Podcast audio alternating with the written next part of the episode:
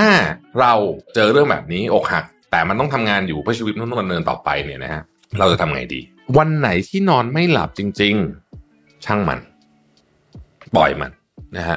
ไม่ต้องไปพยายามฝืน มนุษย์เราเนี่ยนะครับ นานๆนอนไม่หลับทีไม่เป็นไร อย่างผมก็เคยนอนวันสามชั่วโมงอะไรเงี้ยคือแน่นอนวันรุ่งขึ้นอะ performance คุณตกชัวร์แต่ว่ามันไม่ได้เป็นทุกวันไงฮะเพราะฉะนั้นนานๆทีไม่เป็นไรนะครับ อยู่ได้อยู่ได้นะ มิชชั่นทุ the Moon Podcast Continue with your mission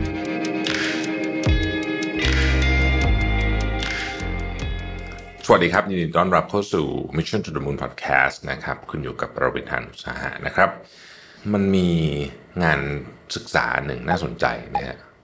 เขาบอกว่าการ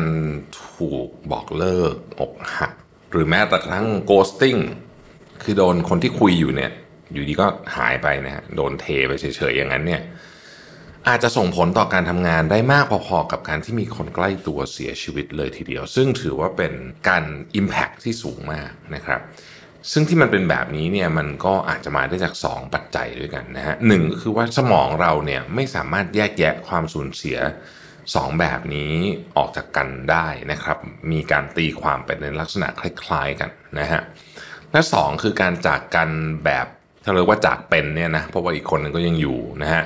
เพียงแต่เขาไม่อยู่กับเราเท่านั้นเองเนี่ยบางทีเรามีความหวังหลงเหลืออยู่ในใจนะฮะลึกๆแล้วบางทีเราอาจจะคิดว่าเฮ้ยเราสามารถกลับไปซ่อมแซมความสัมพันธ์ได้หรือเปล่าอะไรแบบเนี้ยพอสมองเรารับรู้ว่ามันยังมีไอ้ความหวังนี่อยู่เนี่ยนะฮะทั้งที่จริง ๆ แล้วเนี่ยนะฮะคือในกรณีบางกรณีเนี่ยมันเรียกว่ามันไม่มีหวังที่จะกลับไปอยู่แล้วเนี่ยนะฮะพอเราอยู่ในสภาวะแบบนี้เนี่ย ที่เรารู้คือคือมันมันจะพอเดาบอกได้อะว่า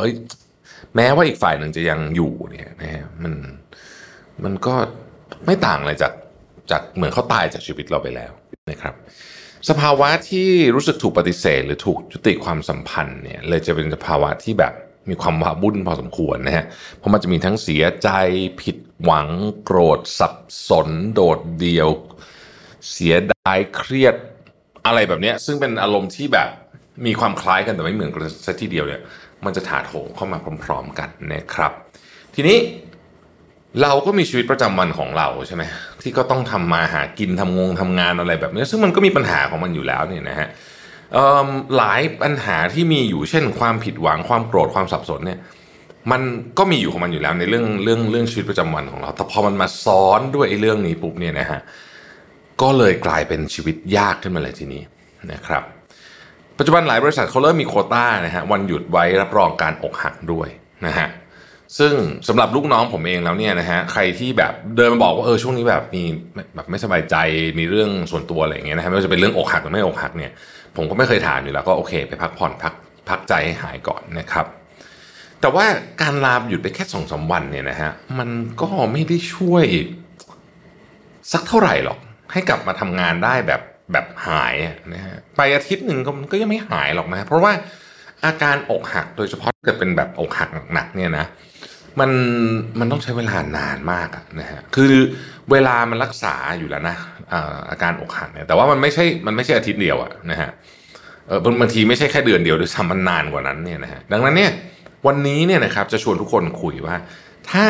เราเกิดเจอเรื่องแบบนี้อกหัก แต่มันต้องทำงานอยู่เพื่อชีวิตต้องดำเนินต่อไปเนี่ยนะฮะเราจะทำไงดีนะครับ วันนี้เนื้อหาที่ผมนำมาพูดในพอดแคสต์เนี่ยมาจากบทความ 2 ชิ้นนะครับ บทความแรกเนี่ยมีชื่อว่า eight breakup tips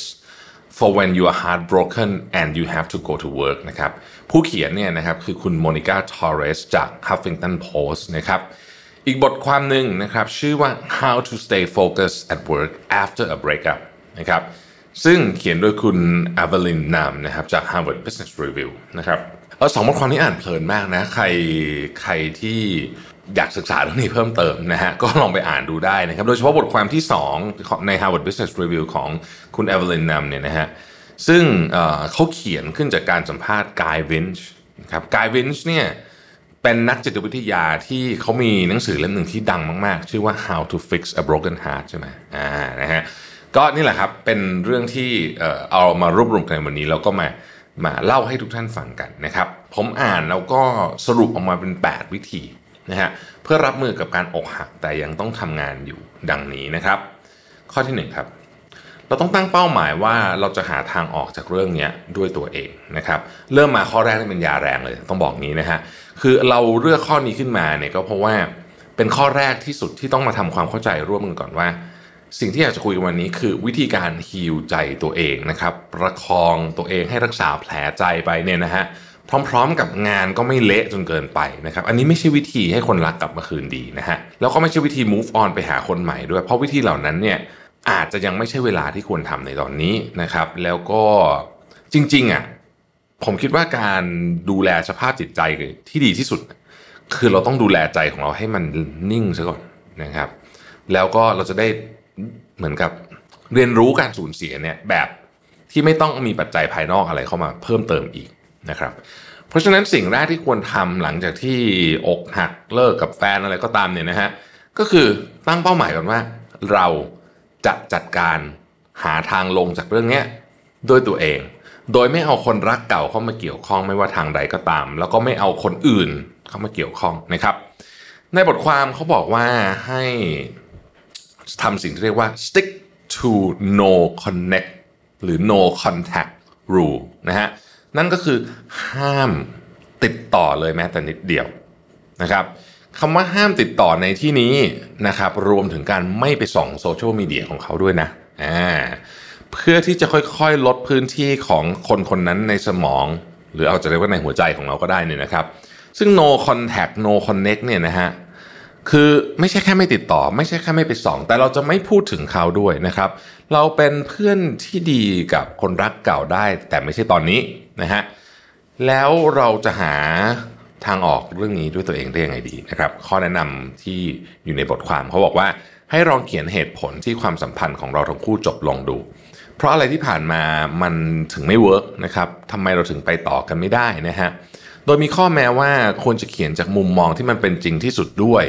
คือไม่ใช่มุมมองที่เขียนแบบเข้าข้างตัวเองนะครับ การเขียนจะได้เปรียบกว่าการคิดอยู่เฉยๆคิดมันจะวนวนเป็นปะทองเนี่ยนะฮะแต่ถ้าการเขียนเนี่ยมันจะมีการเรียบเรียงนะครับ เพราะว่าคนเราเนี่ยเวลาเราคิดถึงอดีตคิดถึงพวกนี้เราไม่ค่อยใช้เหตุผลเราจะใช้อารมณ์ซะเยอะ สมองเรามันมันจะดึงภาพดีๆ ความทรงจำดีๆ มาสลับอะไรอย่างเงี้ยนะครับ แต่ถ้าเราเขียนลงไปด้วยเนี่ยนะฮะมันจะมีหลักการและเหตุผลออกมาเป็นรูปธรรมมากขึ้นจริง ๆ นะครับ ผมยัง เชียร์มากว่ากระดาษกับปากกาเนี่ยเป็นทูสที่มีประโยชน์มากจริง ๆ แล้วเราจะเข้าใจอะไรๆได้ง่ายขึ้นนะครับข้อที่สองครับ ใช้งานเป็นการบำบัดไหนๆก็ไหนๆละงานมันก็ต้องทำนะฮะก็ใช้มันให้เป็นประโยชน์ก็ดีนะครับถ้าคุณเป็นคนประเภทที่พบว่างานเนี่ยมันช่วยทำให้คุณเบี่ยงเบนความสนใจจากเรื่องเศร้าๆได้ดีเนี่ยนะครับ ก็ใช้งานคุณเป็นการบำบัดก็ดีนะครับถือว่าเป็น การสำรวจซะด้วยนะว่าเออไองานที่เราทำอยู่ตอนนี้เนี่ยเราชอบงานประเภทไหนเป็นพิเศษหรือเปล่านะครับ ลองให้เวลากับงานแบบนั้นมากขึ้นสมมุตินะฮะคุณพบว่าตอนที่เราทำ brainstorm กับเพื่อนร่วมงานเนี่ยเราเราลืมเรื่องความเศร้าเราไปเลยช่วงนั้นนะฮะอะเฮ้ยดีเหมือนกัน เราก็เอาเรื่องนี้ไปคุยกับเจ้านายก็ได้บอกเออเนี่ยเราอยากจะมีโปรเจกต์ใหม่มีนู่นมีนี่อะไรก็ว่ากันไปเนี่ยนะฮะ การทำแบบนี้เราเรียกว่า productive recovery นะครับซึ่งมันจะได้ผลดีนะกับคนที่ชอบทำงานอยู่แล้ว เพราะว่านอกจากมันจะช่วยทำให้สมองเราไม่ฟุ้งซ่าน เพราะว่าเราต้องไปโฟกัสกับเรื่องงานนี่นะครับ มันยังช่วยเรียก self esteem เรากลับมาผ่านงานด้วย คือเราเออโอเคแหละ อาจจะไม่ lucky in love แต่เฮ้ย lucky in game งานดีนะครับงานดีคือแบบโอ้โหออกมานี่คนชื่นชม มันก็ช่วยเรียก self esteem กลับมาถึงแม้ว่ามันจะไม่ช่วยคุณลืมคนรักเก่าในตอนนี้ก็ตาม แต่ว่ามันก็ช่วยได้นะครับ แต่ว่าในทางกลับกันถ้าคุณรู้สึกช่วงแรกที่กลับมาทำงานหลังจากอกหักเนี่ยมันมีความรู้สึกแบบมึนๆนะฮะมึนๆแบบว่าสมองโฟกัสไม่ได้นะฮะเหมือนกับเป็น brain fog อะคือมันเหมือนมีเมฆหมอกอยู่นะฮะอันนี้ก็ไม่ต้องรู้สึกผิดอะไรมันเป็นเรื่องธรรมดานะครับคำแนะนำก็คือว่าถ้าเรารู้สึกว่าเรายังทำงานได้ไม่เท่าตอนปกติเนี่ยก็ให้เริ่มลองทำงานจากไองานที่มันใช้พลังสมองน้อยๆ ก่อน อย่างเช่นเคลียร์ inbox ให้เรียบร้อย เอาแบบเอาให้เนียบเลยนะฮะอีเมลเนี่ยเนียบเลยนะฮะแล้วก็ไปทำอะไรก็ได้งานแบบเล็กน้อยๆอะไรอย่างเงี้ยนะฮะที่มันแบบอาจจะไม่ได้มีความสำคัญอะไรมาก เพื่อเรารู้สึกว่าเฮ้ยเราก็ทำงานนี้สำเร็จแล้วมันก็จะเป็นโมเมนตัมในการให้เราไปทำงานอื่นได้นะครับ มันก็จะเพิ่มประสิทธิภาพของเราให้กลับมาได้เร็วขึ้นนะครับ ขออย่างเดียว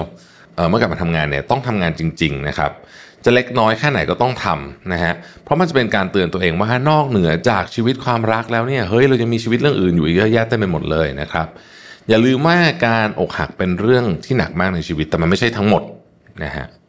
ข้อที่ 3 ครับ ให้เขียน to do list 4 ข้อต่อไปนี้นะฮะ to do list ของเรา 4 ข้อนี้เนี่ยนะครับแล้วทำให้ได้ทุกวันนะครับ ใครที่ทำ to do list อยู่บ่อยๆ ก็จะเข้าใจว่า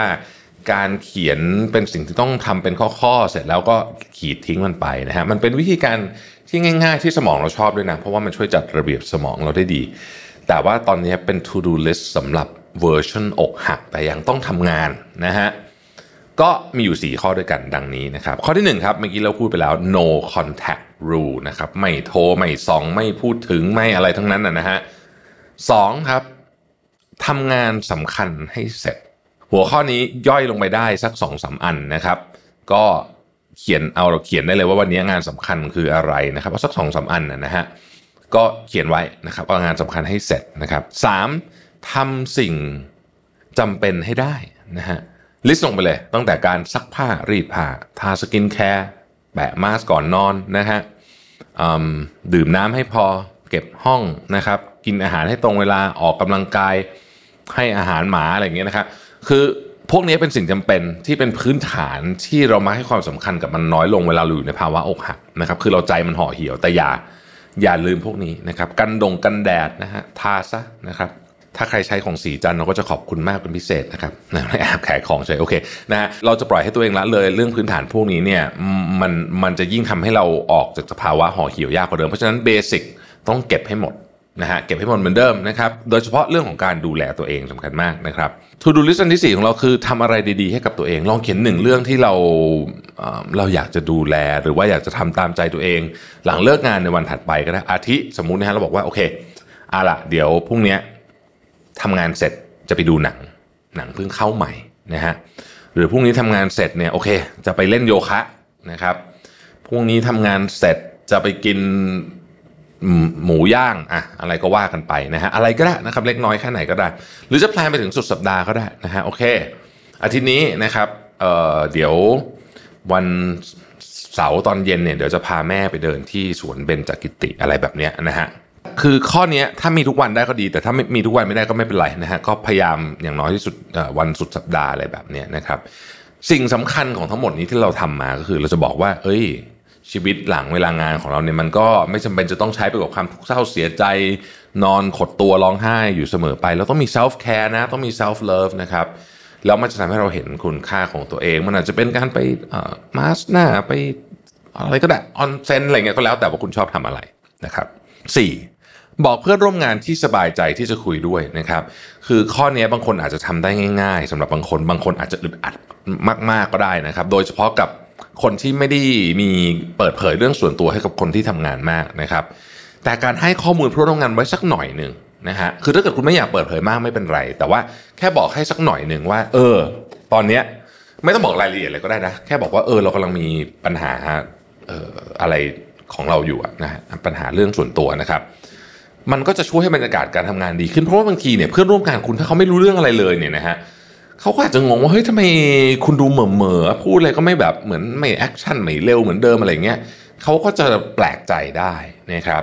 การที่เราบอกเพื่อนร่วมงานว่าโอเค เราเพิ่งแบบเออเนี่ยเพิ่งเลิกกับแฟนอะไรแบบนี้นะฮะก็ช่วงนี้อารมณ์หรือสมาธิอะไรก็มันก็อาจจะต่างไปจากช่วงก่อนๆเนี่ยเพื่อนร่วมงานเรานะครับอย่างน้อยที่สุดเนี่ยนะฮะเขาก็จะรู้ละอ่าโอเค ตอนนี้เพื่อนเรามีปัญหาอยู่นะครับเขาก็จะคอย support เราได้นะครับ เช่นช่วงเราใจลอยไม่มีสมาธิหรือเขาก็อาจจะเหมือนกับว่าโอเค ถ้าคุณสมาธิไม่ดีช่วงนี้เนี่ยเดี๋ยวเราสมมติเราบรีฟงานเราอาจจะบรีฟละเอียดนิดนึงนะฮะดีไม่ดีเราจะได้ที่ปรึกษาที่ดีขึ้นมาอีกคนหนึ่งด้วยก็ได้ แต่ถ้าใครไม่สะดวกใจจริง ๆนะครับ ก็อย่างที่บอกฮะไม่ต้องเล่ารายละเอียด แค่บอกว่าตอนนี้เรามีเรื่องที่เราไม่ค่อยสบายใจอยู่นะครับ อาจจะไม่สะดวกลงรายละเอียด แต่ว่าเราอาจจะดูเครียดๆหน่อย อาจจะดูเศร้าหน่อยกำลังหาทางจัดการอยู่นะครับ เรื่องเนี้ยทั้งหัวหน้าเพื่อนร่วมงานต่างๆนานาหรือแม้แต่กระทั่งลูกน้องเองก็จะเข้าใจได้นะฮะชนส่วนใหญ่เข้าใจแหละผมเชื่อนะครับ ข้อที่ 5 คือให้ความสำคัญกับการพักนะครับ ถ้าจะบอกว่างานเป็นกิจกรรมที่ช่วยทำให้เราเบี่ยงเบนความสนใจจากเรื่องที่เรากำลังเจออยู่ได้เนี่ย แต่ว่าก็อย่าไปหามลุ่งหามค่ำทำงานนะครับ เพราะงานมันก็มีพาร์ทของความเครียด ซึ่งซึ่งซึ่งมันจะส่งผลไปอีกเรื่องหนึ่งเนาะสิ่งสำคัญไม่แพ้กับ งานก็คือเวลาพักนะครับทั้งเวลาพักระหว่างวันแล้วก็การนอนหลับด้วยนะฮะอย่างในตอนกลางวันเนี่ยนะครับพักเที่ยงอะไรอย่างเงี้ยนะสมมติพักเที่ยงอะไรอย่างเงี้ยนะก็ให้เวลากับสิ่งที่คุณอาจจะไม่เคยทำเช่นปกติเราเออกินกินข้าวแล้วก็รีบขึ้นมาอะไรเงี้ยนะฮะลองเดินเออดูในออฟฟิศนู่นนี่ต่างๆ หรือว่าเออจะงีบสักหน่อยหนึ่งก็อาจจะดีนะครับส่วนในตอนกลางคืนเนี่ยนะครับพยายามที่จะการนอนอาจจะเป็นเรื่องยากนิดหนึ่งนะฮะแต่ว่าก็พยายามช่วยให้พยายาม คือคืออย่าอย่าผิดรูทีนเยอะนะครับ หลายคนเอิ่มนอนหลับยากขึ้นในช่วงอกหักนะฮะก็จะต้องมี routine ใหม่ๆนะครับหลายคนก็ใช้วิธีการดื่มเครื่องดื่มพวกชา chamomile ลาเวนเดอร์อะไรพวกนี้นะฮะเปิดเพลงทำ meditation นะฮะอาบน้ำอุ่นอะไรก็ได้ที่คุณรู้สึกว่ามัน work กับคุณนะนะฮะก็อาจจะช่วยได้บ้าง วันไหนที่นอนไม่หลับจริง ๆ ช่างมัน ปล่อยมันนะฮะไม่ต้องไปพยายามฝืน มนุษย์เราเนี่ยนะครับ นานๆนอนไม่หลับทีไม่เป็นไรนะฮะนอนน้อยๆ แบบวันหนึง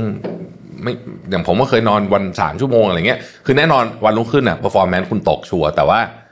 มันไม่ได้เป็นทุกวันไงฮะเพราะฉะนั้นนานๆทีไม่เป็นไรนะครับ อยู่ได้อยู่ได้นะข้อที่6นะครับใช้เวลาช่วงอกหักเนี่ยเป็นโอกาสให้กลับมาอยู่กับตัวเองอีกครั้งหนึ่งนะครับ อย่างที่เรากล่าวไปในข้อทีหนึ่1 ก็คือว่ากระบวนการที่สำคัญในการเยียวยา หัวใจของตัวเองเนี่ยคือการเปลี่ยนตัวละครหลักในชีวิตตอนนี้ย V เนี่ยนะฮะหรือเราเนี่ยมันไม่มีละมันต้องเป็น I หรือว่าเป็นชั้นให้ได้นะครับ ดังนั้นสิ่งที่ควรทำมากๆในช่วงนี้คือรู้จักตัวเองให้มากขึ้น ถือเป็นการเซตระบบใหม่เลยนะครับตั้งแต่เรื่องเล็กๆ น้อยๆเลยนะครับนอนกี่โมงตื่นกี่โมงนะฮะกีฬาล่ะเป็นไงบ้างอ้าวเฮ้ยช่วงนี้ถ้าไม่ได้ออกกำลังกายออกกำลังกายให้เยอะขึ้นนะครับช่วยให้เรามีความสุขมากขึ้นได้นะฮะงานอดิเรกที่ชอบลืมเล่นลืมทำไปละอ่านกลับมาทำซินะครับ กิจกรรมที่เคยอยากทำมานานไม่เคยได้มีโอกาสทำสักทีหนึ่งนะฮะไม่ว่าจะเป็นอาจจะเป็นเรื่องใหญ่ ๆ เรื่องเล็ก ๆ ในชีวิตนะครับอะลองมาดูซิว่า ฉันอยากจะทำสมุดบันทึกการเงินมานานแล้วนะฮะนะซึ่งเป็นควรจะต้องจริงๆต้องทำอยู่แล้วนะควรต้องทำอยู่แล้วเนี่ยอะอะถือโอกาสเลยตอนนี้นะฮะทำนะครับทำความรู้จักกับตัวเองใหม่ทั้งร่างกายและจิตใจ อันนี้จะเป็นโอกาสในการรีบูตชีวิตครั้งใหญ่ แล้วเดี๋ยวมันพาเราไปเจออะไรดีๆ แบบที่เรานึกไม่ถึงมาก่อนก็ได้นะครับ ข้อที่ 7 ครับ จำไว้เสมอว่า this too shall pass เรื่องมันก็เดี๋ยวมันก็จะผ่านไปนะครับ เรื่องเนี้ยมันมีเรื่องเล่านะที่ผมจำได้ผมจำได้คร่าวๆแบบนี้ครับ บอกว่ากษัตริย์องค์หนึ่งอะให้ให้ให้ขุนนางหรือใครสักคนหนึ่งเนี่ยไปหาของที่ของชิ้นเนี้ยนะฮะกษัตริย์บอกว่า คนที่เสียใจอยู่ถ้าเห็นของชิ้นนี้ จะสบายใจขึ้นนะครับ คนที่ดีใจลิงโลดอยู่ถ้าเห็นของชิ้นนี้เนี่ย จะเหมือนกับไม่คือไม่ไม่ใช่ว่าดีใจนะลงแต่ว่า จะเห็นว่า เออ ไอเรื่องพวกนี้มันไม่ได้อยู่ไปไอไอความสำเร็จนี่มันไม่ได้อยู่ไปตลอดนะ อะไรอย่างเงี้ยนะฮะก็เนี่ยแหละก็เลยไปเจอแหวนวงนี้ที่เขียนข้างในว่า this too shall pass ซึ่งมันเป็นทั้งเรื่องดีและเรื่องไม่ดีนะครับ ทุกอย่างมันโลกใบนี้เนี่ยนะฮะมันเป็นของชั่วคราวเท่านั้นแหละ เดี๋ยวมันก็ผ่านไปนะครับแล้วมันก็จะผ่านไปได้ด้วยดีด้วย แค่เราต้องรอเวลาสักนิดหนึ่งรอการตกตะกอนบางอย่างนะครับ เรื่องร้ายๆในอดีตเราก็เคยฟูมไฟล์กันมาแบบนี้เยอะแยะแล้วจำไม่ได้แล้วด้วยซ้ำตอนนี้ว่าเป็นยังไงบ้างนะฮะแต่เดี๋ยวมันก็ผ่านไปครับและครั้งนี้ก็เช่นเดียวกัน ข้อสุดท้ายครับเอ่อถ้าเกิดว่าไม่ไหวจริงๆนะข้อ 8 ของเราเนี่ยนะฮะการขอความช่วยเหลือไม่ใช่เรื่องน่าอายอะไร คือถ้าเราพยายามทุกวิถีทางแล้วนะครับผ่านไปหลายเดือนก็แล้วอะไรก็แล้ว การสูญเสียความสัมพันธ์ครั้งนี้เนี่ยมันยังกระทบกับชีวิตประจำวันของเราอยู่ งานทำไม่ได้นอนไม่หลับ อะไรเละเทะไปหมดความสัมพันธ์กับคนรอบตัวก็แย่เนี่ยนะฮะอันเนี้ยถึงเวลาละที่จะต้องปรึกษาจิตแพทย์นักจิตบำบัดหรือสายด่วนสุขภาพจิตนะครับการขอความช่วยเหลือจากผู้เชี่ยวชาญไม่ใช่เรื่องแปลกอะไรแล้วเดี๋ยวนี้เป็นเรื่องธรรมดามากๆนะครับย้ำกันอีกสักครั้งหนึ่งนะครับการอกหักหรือถูกปฏิเสธเนี่ยบางครั้งมันส่งผลต่อชีวิตประจำวันของเราโดยเฉพาะคนที่จำเป็นจะต้องทำงานในวัยทำงานเนี่ยนะฮะไม่ต่างอะไรจากเวลาที่คนใกล้ตัวเสียชีวิตเลยนะครับเราต้องหาทางเยียวยาจิตใจ แล้วก็ต้องประคับประคองชีวิตมันต้องดำเนินต่อไปนะครับ เราคงไม่สามารถลาได้จนกว่าเราจะหายอกหักแบบนี้มันคงจะยากเกินไปนะครับเพราะฉะนั้นวิธีการที่เราพูดกันไปเนี่ยนะฮะก็ขออนุญาตทบทวนอีกสักครั้งหนึ่งนะครับหนึ่งคือตั้งเป้าหมายว่าเราจะหาทางออกเรื่องนี้ด้วยตัวเองนะฮะแล้วก็อย่าลืม no contact rule นะครับไม่ไม่ติดต่อไม่พูดถึงไม่ส่องสองนะครับใช้งานเป็นการบำบัดซะเลยนะฮะ ถ้าไหวก็ให้ใช้เวลากับงานที่เราชอบมากขึ้น ถ้าไม่ไหวก็ให้สะสางงานง่าย ๆ ก่อน มันจะได้เป็นโมเมนตัมให้เราทำงานอื่นต่อไปนะครับสามทำ to do list สี่ข้อหนึ่งคือ no contact นะครับสองทำงานสำคัญให้เสร็จสามทำสิ่งจำเป็นให้ได้สี่ทำอะไรดีๆ ให้ตัวเองนะครับข้อที่ 4 คือบอกเพื่อนร่วมงานที่สบายใจที่จะคุยด้วยนะครับและข้อที่ 5 ให้ความสำคัญกับการพักโดยเฉพาะการนอนนะครับ ข้อที่ 6 ใช้ช่วงเวลาอกหักให้เป็นโอกาสที่เรากลับมาอยู่กับตัวเองอีกครั้งนะครับ ลองมาปรับเป้าหมายชีวิตใหม่นะครับ จากเดิมที่เราเคยอยู่เป็น V อาจจะกลายเป็น I ตอนนี้นะครับทำยังไงจะอยู่ได้ด้วยตัวเองนะครับเจ็ดจำไว้ว่าเราจะผ่านมันไปด้วยดีนะฮะ this too shall pass เดี๋ยวมันก็ผ่านไป เราเจอเรื่องพวกนี้มาเยอะแยะแล้วนะในอดีตที่ผ่านมาครับ เดี๋ยวมันแล้วทุกวันนี้เราจำไม่ได้ด้วยซ้ำอะว่าตอนที่เราโอ้ยตอนที่ร้องไห้ฟูมไฟเสียใจ รอบนู้นคราวที่แล้วเนี่ย เราเกิดจากเรื่องอะไรนะหลายคนนึกไม่ออกแล้วนะฮะ แต่ว่าเราผ่านมาได้แน่ๆนะครับแล้วแปดถ้าไม่ไหวจริงๆนะครับก็ปรึกษาผู้เชี่ยวชาญดูนะครับและนี่เป็น 8 ข้อที่น่าจะพอช่วยประคับประคองไปได้นะฮะในสภาพจิตใจที่อาจจะไม่ค่อยดีนักนะครับแต่เราก็จะเติบโตและผ่านช่วงเวลาแย่ๆไปด้วยกันนะครับ ขอบคุณทุกท่านที่ติดตามนะครับ แล้วถ้าเกิดใครมีประสบการณ์นะมาแชร์ให้เพื่อนๆได้ฟังกันนะครับก็จะดีมากเลยนะใครมีวิธีการอะไรก็ตามที่เหมือนกับว่ามาแชร์กันว่าเราจะจัดการกับความรู้สึกนี้ได้ยังไงบ้างนะครับ ขอบคุณที่ติดตาม Mission to the Moon Podcast นะฮะเราเราพบกันใหม่ในวันพรุ่งนี้นะครับ สวัสดีครับ Mission to the Moon Podcast Continue with your mission